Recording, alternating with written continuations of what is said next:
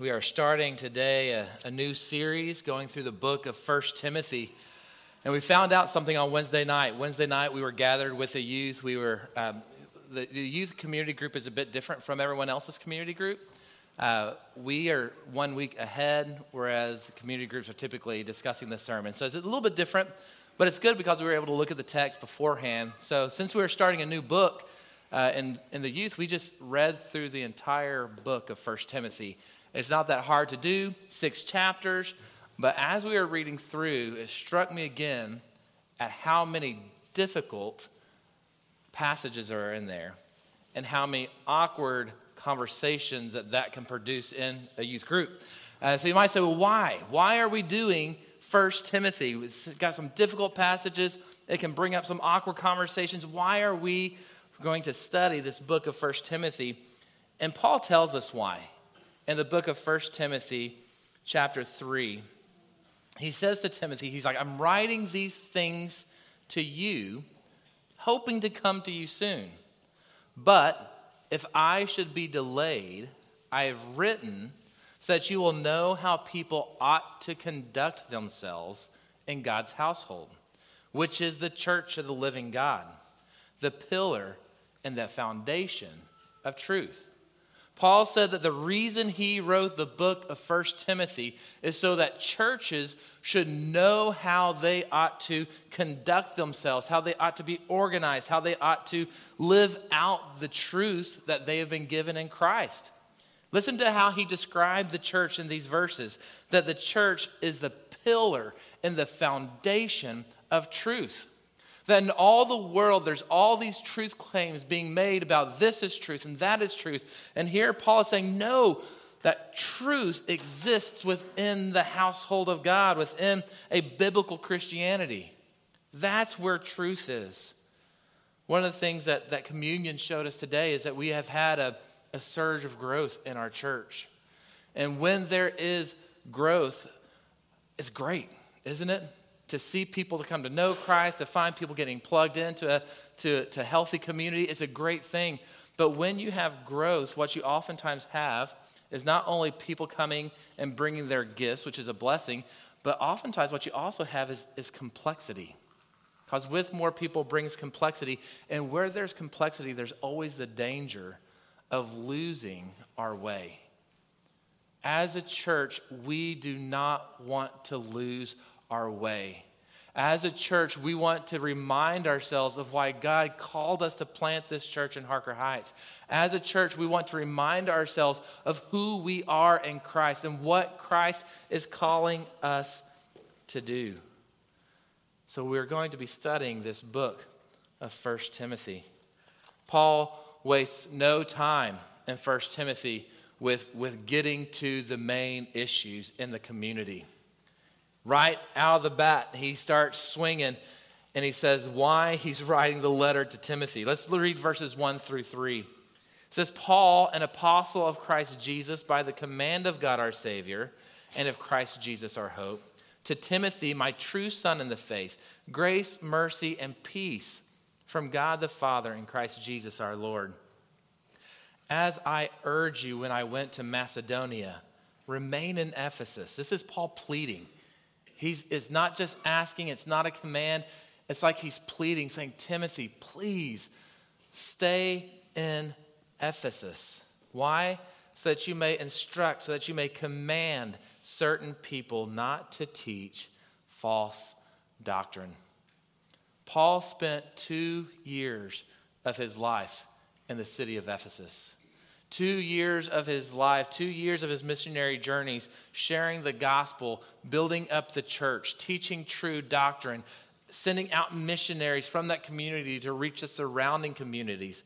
And already, what we find is that in Paul's absence, false doctrine and false teaching started to take root.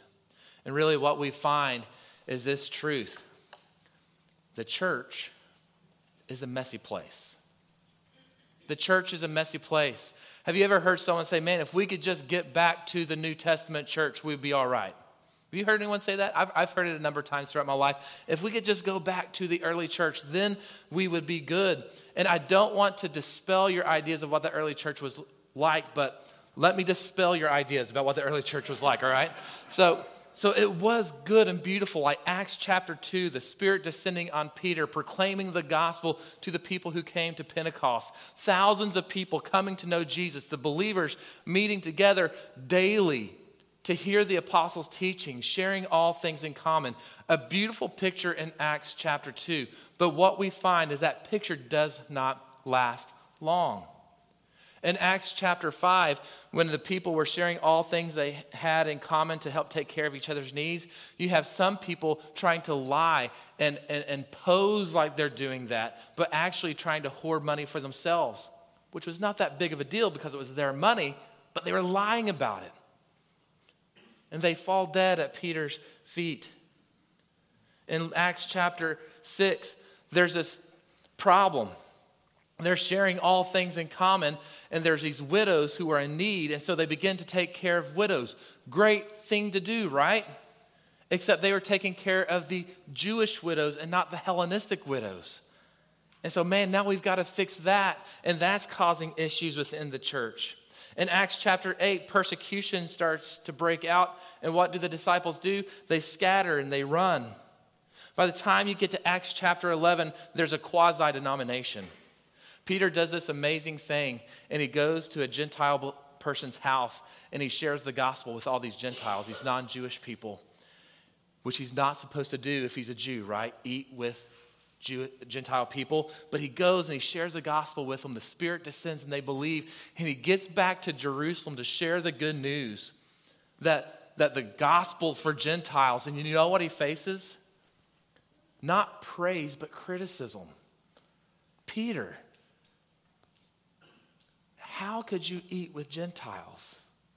And it's like Peter wants to say, Didn't you just hear what I said? Like, people believe the gospel. But yeah, but you ate with them.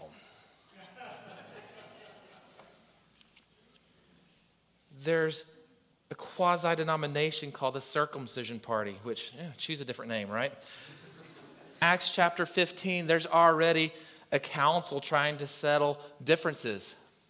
We're only halfway through the book of Acts here. If you go to Paul's letters that he writes to the early church, it's even crazier. To the church in Corinth, he's like, There's so much sexual immorality within your midst. Like, you make pagans blush. The church has always been messy. And there's a good reason why. The church represents the front lines of the kingdom of God. It is the power of God breaking in to the kingdoms of this world, saying that Jesus is king. And whenever you have front lines, and this should be well known here, when you have front lines, it's not a peaceful place, is it? It's, it's, it's hard, it's difficult. The church can be messy fact, many of you here today, you come here and you're sitting here and you're like, man, I can say amen to this. And it's always okay to say amen here. Uh, but, but, but you're like, man, I've been there. I have experienced the messiness of church. I've experienced the, the hurt of church. It might be that you experienced that hurt from other members who treated you unkindly and, and, and they sinned against you, it very well might even be that you've been sinned against and you've been hurt by pastors and elders themselves. And if you are here today, I want to say, praise God. I am so glad that your past experiences did not make you quit on Christ. I am so glad that your experiences did not make you quit on the bride of Christ, the church. And as Neil said during communion, this place, this church, it is our prayer that it is a place of, of peace and restoration for you. I, I have so many countless conversations with people about our church. And I, tell Lindsay and I tell others, it's like I, I've never been a part of a community like this community. that I've been doing church work since I was 19, and I don't know what the church was thinking back then of hiring a 19 year old youth pastor, but you know, okay. Uh, it's like the, the, the, youth were my peers. Um, but since that time, I've never been a part of a church that I feel the Spirit of God alive and active and the love between the saints. I think this truly is a place of healing and restoration. And if you are here and you bring your hurt with you, I say, praise God. Receive the peace and the healing of God here.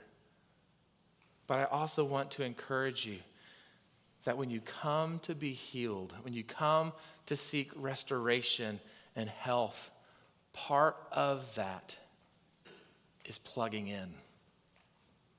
Part of that is experiencing the community within the church. It's, it's, it's, you're never going to get fully healed if all you do is come occasionally on Sunday mornings. It takes being plugged in and knowing the different members of the church, of seeing their love and their kindness and their care and concern for you.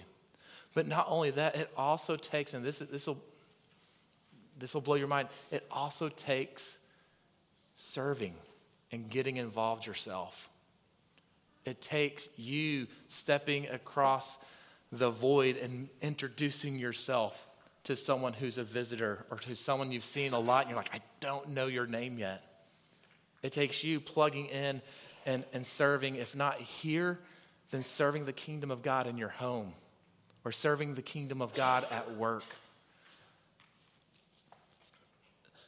We, uh, in our family, we, y'all, y'all know my family story if you've been here a while that, that my father recently suffered a stroke this past year. And when they say that whenever you suffer a stroke, that you, your, your, your brain has been hurt, it's been damaged. And that they say you can get some of your movement back, you can get some of your strength and some of your agility back, but the only way you can get that back is if you exercise those movements. If you exercise and, and, and, and, and try to, to stretch and, and build those muscles and make those connections in your brain again. The only way we can get to true healing is if we put our hand to the plow of the kingdom of God and work and strive for His glory. And it's in the work that we can finally finish that healing. The Apostle Paul wrote Timothy about the church in Ephesus because the church in Ephesus was a messy place. False teaching had taken root, and there's good evidence that this false teaching was coming from some of the leadership themselves. We see an indication of that in verse 7. It says, They want to be teachers of the law, although they don't understand what they're saying or about what they're insisting on. There's indication that some of the false teaching was coming from the leaders, and Paul is pleading with Timothy, saying, Listen, the church is the foundation, the pillar of truth. It's the front lines of the kingdom of God. We have to protect that which we have. Why? Because of this truth that doctrine makes a difference. Doctrine makes a difference. When Paul wrote the church, well, he was, didn't write the church, he, he was with the church in Ephesus in Acts chapter 20. Paul, on his missionary journey, knew that he was called to go to Jerusalem. And he knew that when he went to Jerusalem, what awaited him was persecution and chains. He knew that was going to happen.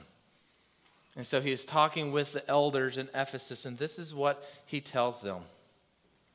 Be, and this is Acts chapter 20, verses 28 through 30. He says, Be on guard for yourselves and for all the flock which the Holy Spirit has appointed you as overseers. Shepherd the church of God, which he purchased with his own blood. I know that after my departure, Paul says, that savage wolves will come in among you, not sparing the flock. Men will rise up even from your own number it's like Paul was almost prophesying, like, I know leaders are going to come up from your own number. And what are they going to do? They're going to distort the truth and lure disciples into following them. Using that image of a, fishing lure, it looks good, it looks sparkly, it looks tasty. But man, when you take a hold of this false teaching, you're caught and you're drug away.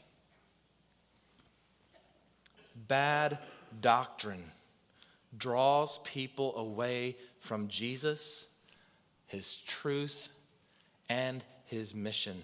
Listen to what Paul writes in verses 3 through 4. As I urged you when I went to Macedonia, remain in Ephesus so that you may instruct certain people not to teach false doctrine or pay attention to myths and endless genealogies. These promote empty speculations rather than, listen to this, rather than God's plan.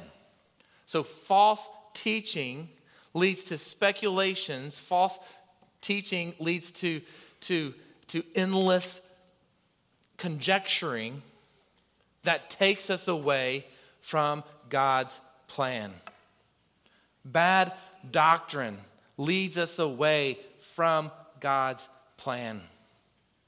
It's interesting that when Timothy wrote this, and, and, Neil will get into this more next week when he finishes out much of the chapter, but, but the false doctrine that they're talking about has to do with how they understood the law.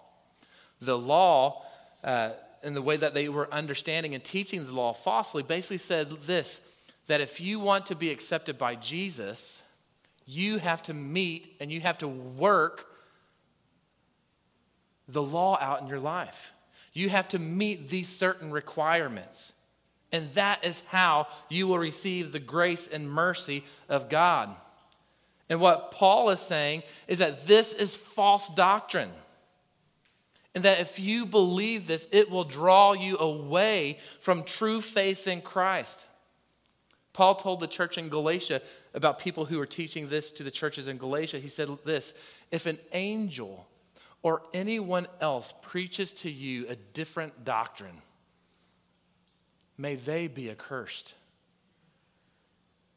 They took doctrine seriously. Why? Because to believe a doctrine of works is to disbelieve the gospel of Christ. Let me tell you this. If, if you are coming and you're curious about the faith and you don't know Jesus, let me tell you this you come to Christ broken. You come to Christ sinful. You come to Christ condemned. And when you put your faith in Him, He gives you His grace. He gives you His mercy. He brings you into the family of God, not based off of anything that you're doing.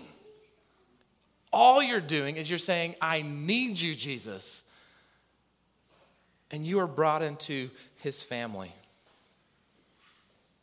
And when we're in his family, our love for Christ overflows and it changes us to where we want to obey him, to follow him, to strive for him. Bad doctrine takes us away from the plan of God. Back in Acts chapter 20, when Paul was talking to these elders, he said this in verses 26 through 27. He said, Therefore I declare to you this day that I am innocent of the blood of you all. Why? Because I did not avoid declaring to you the whole plan of God.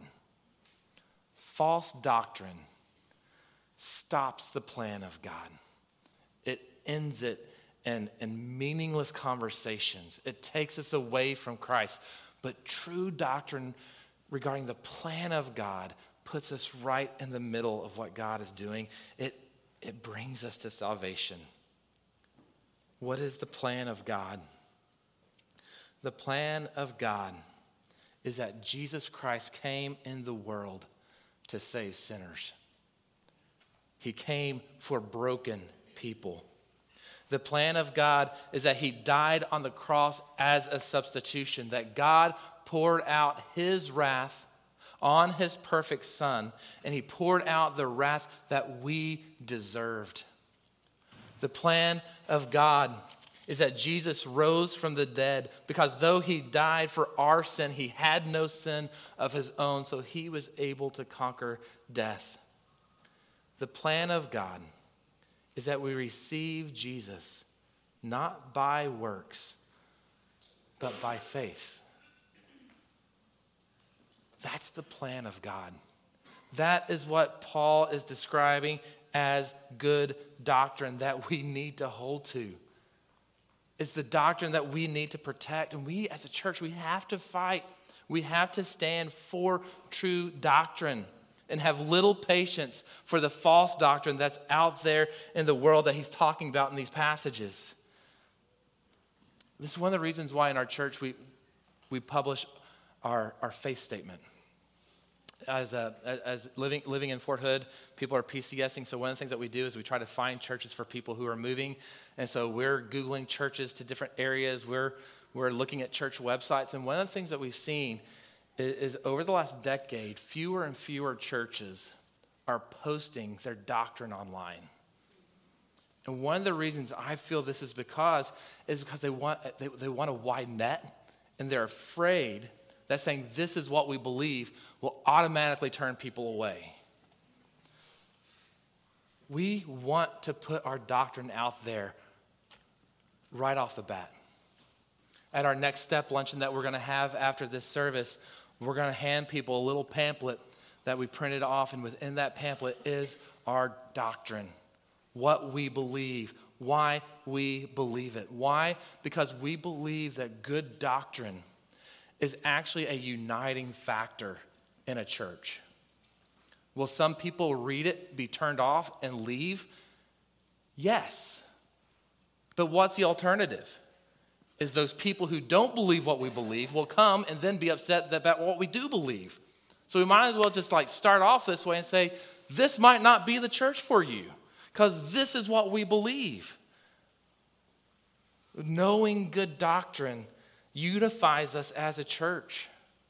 And we would encourage you not just to read our faith statement, but also read other doctrinally rich statements been written throughout history, whether it be the Apostles' Creed, the Nicene Creed. Read the Heidelberg Catechism. Read the Second London Baptist Confession of Faith from 1689. Like, read these documents that say this is how we understand Scripture and the doctrines of it. Why? Because good doctrine encourages the plan of God within our life. We need to hold on to doctrine and good doctrine so we are not swayed from the truth. Look at what he says in verse 6. Some have departed from these, from good doctrine, and they've turned aside to fruitless discussions. That when we have good doctrine, based off of the gospel and the good news of Jesus Christ and his word, then it unifies us to our mission. But whenever we start grasping at false doctrine, it leads us away. Hold on to good doctrine. We've even used this as a devotional before.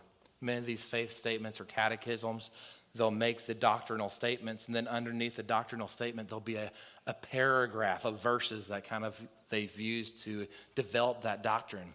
If you're like, man, I need more devotional reading, one of the things you can do is pull up a statement of faith uh, that we have, or like the 1689 or the Heidelberg Catechism, and, and you can read it, and then you can read all the verses underneath it as, as a way to be like, okay, this is how we get this doctrine. Because if we don't know good doctrine, we can be pulled away from the truth. What's the aim? What is the aim of good doctrine? Paul tells us the aim of good doctrine in verses 5 through 7. He says this Now, the goal, the aim of our instruction is love that comes from a pure heart, a good conscience, and a sincere faith. Some have departed from these and turned aside to fruitless discussion. They want to be teachers of the law, although they don't understand what they are saying or what they are insisting on. The goal of good doctrine, Paul says, the aim and goal of correcting people with false doctrine is, he says, love. That whenever we have someone who is beginning to grasp and take hold of bad doctrine, of a works based doctrine, to pull them aside and explain to them again the gospel of Jesus Christ is a loving thing to do. Good doctrine promotes love, love that comes from a pure heart.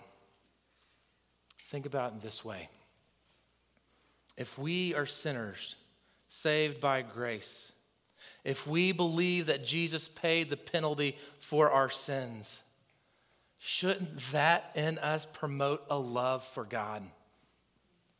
Shouldn't we who have received the love of God then turn around and love the body and love the world? If we, as the people of God, have received the forgiveness of God, shouldn't we then turn to those who have wounded us and forgive them. If God has shown us patience with our sin, shouldn't we then treat one another within the body of Christ with patience? If in Christ we have received hope and new life, shouldn't we also want other people to receive hope and new life. Do you, do you see the picture of what this would look like? Of a community of faith where we love as we've been loved, where we forgive as we've been forgiven, as we show patience as, as God has shown us patience what that would look like in a community of people, in a world of people where that's not the status quo. You know what it would create? It would create a city on a hill whose lights could not be hidden. And I think that light in that city on a hill that cannot be hidden would be a light to people living in darkness, and they say, Man, that looks awfully good. I want some of that love. I want some of that forgiveness. I want some of that hope. I want, I want that patience. I need it. And they too can come and live and experience the body of Christ and taste and see that the Lord is good. A community of faith based off the gospel, based off of the good doctrine of the cross, is itself a testimony to the world. Something that we enjoy, but it's also something that we must protect. Christ Community Church, let's be that type of place. And if you're like, Stephen, that all sounds good. And I believe I've received the forgiveness of Christ, but I can't forgive. I received the love of God, but I have a hard time loving others. I have received the patience of God, but man, I have a hard time with being patient with others. My encouragement to you is to meditate on Christ and his cross. There are many verses throughout the Bible that, that just scream the gospel, like in 115, where he said, This saying is trustworthy and deserving of full acceptance that Christ Jesus came into the world to save sinners, and I'm the worst of them. Meditate and find passages on that, and let that be the diet for your soul. Let it increase your love of Christ when you see how much you were forgiven and how much patience God had. And as we meditate on that, and as we pray that, and as we delight in that, I believe that something will happen in us that draws us to give that type of love to others. Let's be that city on a hill. Let's stand and pray.